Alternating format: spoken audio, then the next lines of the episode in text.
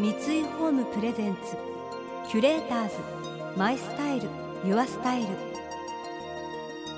暮らし継がれる家三井ホームの提供でお送りします。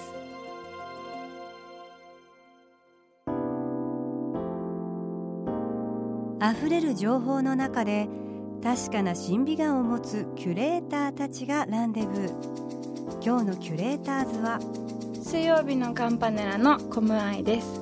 平野亮です。想像力を刺激する異なる二人のケミストリー。三井ホームプレゼンツキュレーターズ。マイスタイルユアスタイル。ナビゲーターは田中れなです。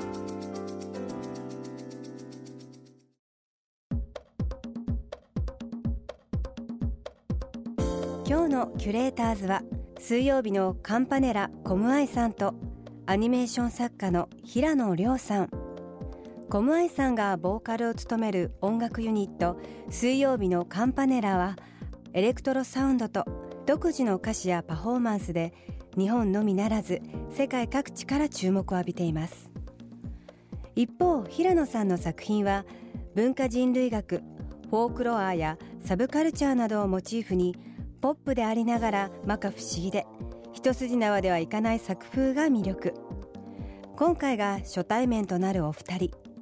以前から平野さんの作品のファンというコムアイさんがその世界観に迫っていきます。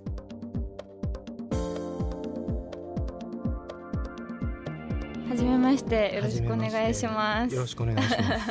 本当にこの部屋で初めて会いましたけど、そうです今。ねえっと平野さんって何年やってらっしゃいますアニメーション、もう大学時代からやってるんで、うん、2011年からやってるんでもうしあらそんなもうなん7年だでも私もっと長いと思ってましたあ本当ですか？多分なんか一番最初にはいはい平野さんの作品見たのが、私が大学にいた時に、はいはいはい。あの大学の無料で借りれる図書館のあのあったんですよねライブラリー初夏にそうそうあって DVD かな、はいね。DVD かな、うん。で見てて、はいはい。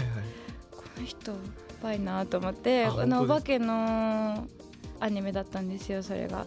お化けって想像上の生き物じゃないですか、まあ、うん平野さんが想像してお化けがとそこに登場したわけですけど、はい。お化けがその中でポワーンって想像するシーンがあってお化けが想像するっていうことが結構あーうまいなと思って。お化けがあのーみんなその空中に浮かんでるみんなのメールを盗み読みして、うん。そのデートのメールとかを見て、うんうんデートの様子を想像するっていうシーンがうんうんあってうん確かにそう言われるとそう面白くない。想像上の生き物が想像上 そうのですね。そう想像し返してるっていうか、あその発想なかった面白くてその境界を向こうから覗いてる穴は向こうから覗かれてるみたいな感じうん。の方がすごい逆に見られ面白いなと思いました。ああ嬉しいです。でもそこが一番気に入って。見ていただいてたっていうのが。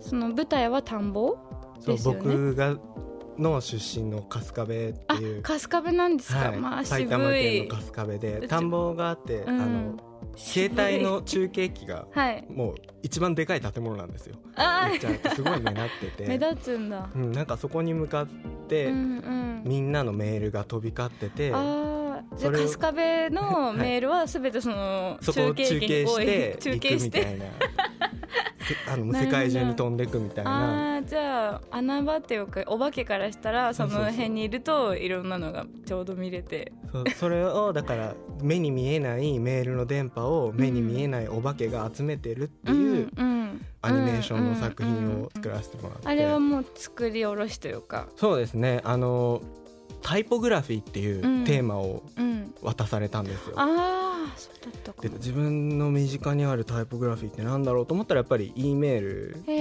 いうかまあ文字が出てくるものって言ったら E メールかなと思って、あの現実では生きてはいないお化けがその生きてる人の E メールを盗み見してうんうん恋に焦がれるっていう作品を1分ぐらいで作れないかなっていうもうストーリーあでそれは作っちゃおうっていうのは思ってもう1ヶ月間こもりっきりでその時は一人で作ってうん。提出させていただいてっていう感じですね。キュレーターズ。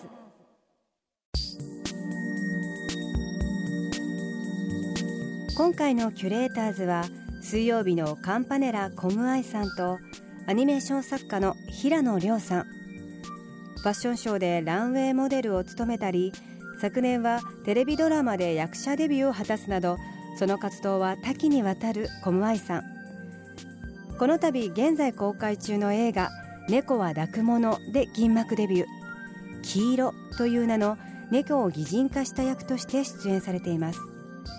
この作品吉沢亮さん演じる自分を人間だと思い込むロシアンブルーの猫が沢尻エリカさん扮するこじらせアラサー女子に恋をするというストーリー。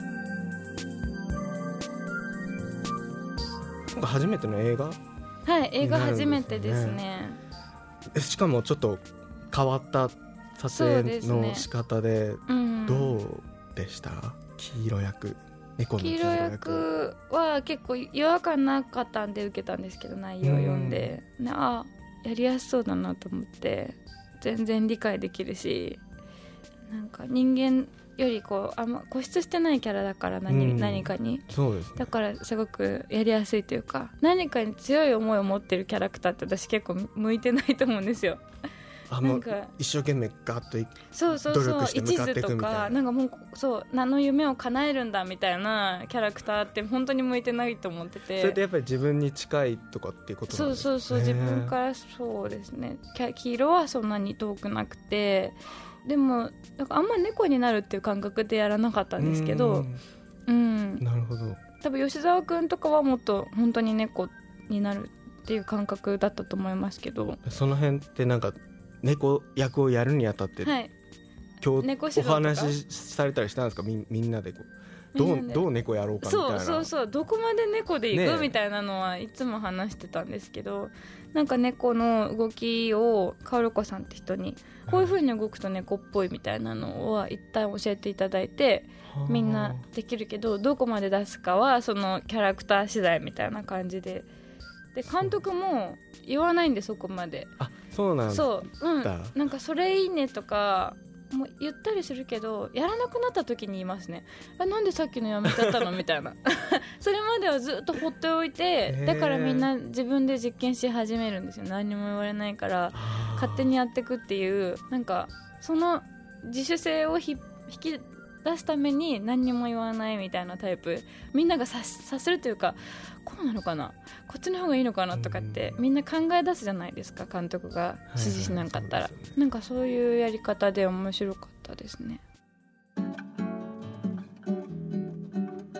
犬堂一心監督による映画「猫は抱くもの」は妄想とリアルが入り混じるファンタジー。実写演劇アニメーションが混在したユニークな演出が盛り込まれています。今回水曜日のカンパネラは初の映画音楽を担当。コムアイさんは劇中歌「黄色の歌」の作詞作曲も行いました。さらに劇中のアニメーションを担当されたのが平野さんなんです。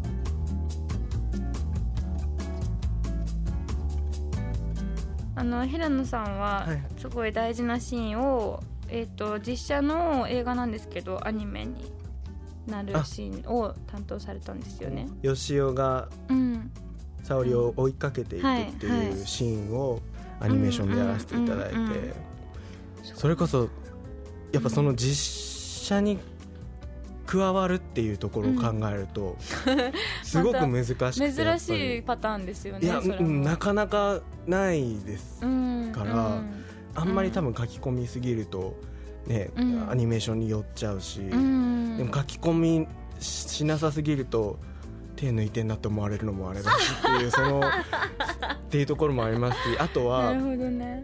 やっぱりさ先ほどんどのくらい猫を出すかって演技の上で、ってい。うの上でも猫がどっちアニメーションなの。猫はあの二足歩行で走らせた方がいいですか？みたいああなー、そう面白いですね。だからリアリティがすごくファジーな作品、はいはいでそれがものすごく魅力になっている部分もあるから、なるほどな。確か二足歩行もありだし。ねめちゃくちゃ焦ってる感じでもっとキャラクター感出してそうですコミカルにもねできるし、うん、とかなんなら半分吉沢君みたいに書くことも全然できるじゃないですか。アニメの方が自由にそこはうん。できますもんね。吉沢さん合体もできちゃ合うし。体もできちゃうし顔だけ吉沢君で、ね体吉尾の猫とかねロシアンブルーの。急に。ケンタウロスみたいな。人面猫人面猫とか。状態何でもできるから。できちゃうんで、その自由すぎるが上に、はい。やっぱりこう自分がどうのバランス感覚でやったらいいのかっていうので,、そうですね。身体的にはスタイリングとかは猫耳はついてないんですよ全員。そうですよね。猫耳はないんですけど、全員爪が長くて私は黒い爪だったんですけど、あそこはやるんだみたいうん、うんああなるほどね。な そう。猫耳だとコスプレっぽくなるからそうじゃなくてみたいな。人間の範囲でぽいものみたいなの、キャラクターですね服は全部。そうですよねうん、柄とかよりも、すごくその服装でうん、その人の性格ががっつり見えてくるっていう、キュレーターズ。マイスタイル。ユアスタイル。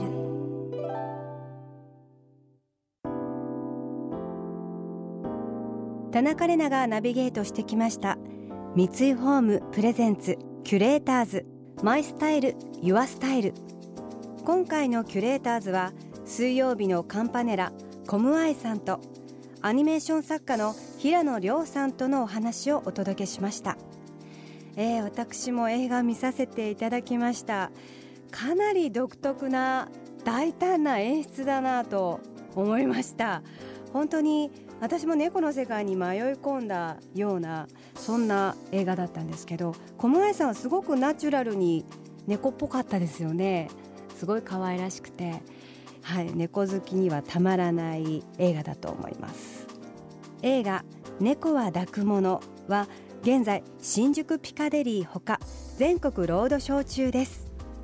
来週も引き続きコムアイさんと平野亮さんをお迎えして新世代のクリエイターであるお二人に日本のユニークさをお話しいただきます。それでは素敵な週末をお過ごしください。田中れなでした。三井ホームプレゼンツキュレーターズマイスタイルユアスタイル。暮らし継がれる家三井ホームの提供でお送りしました。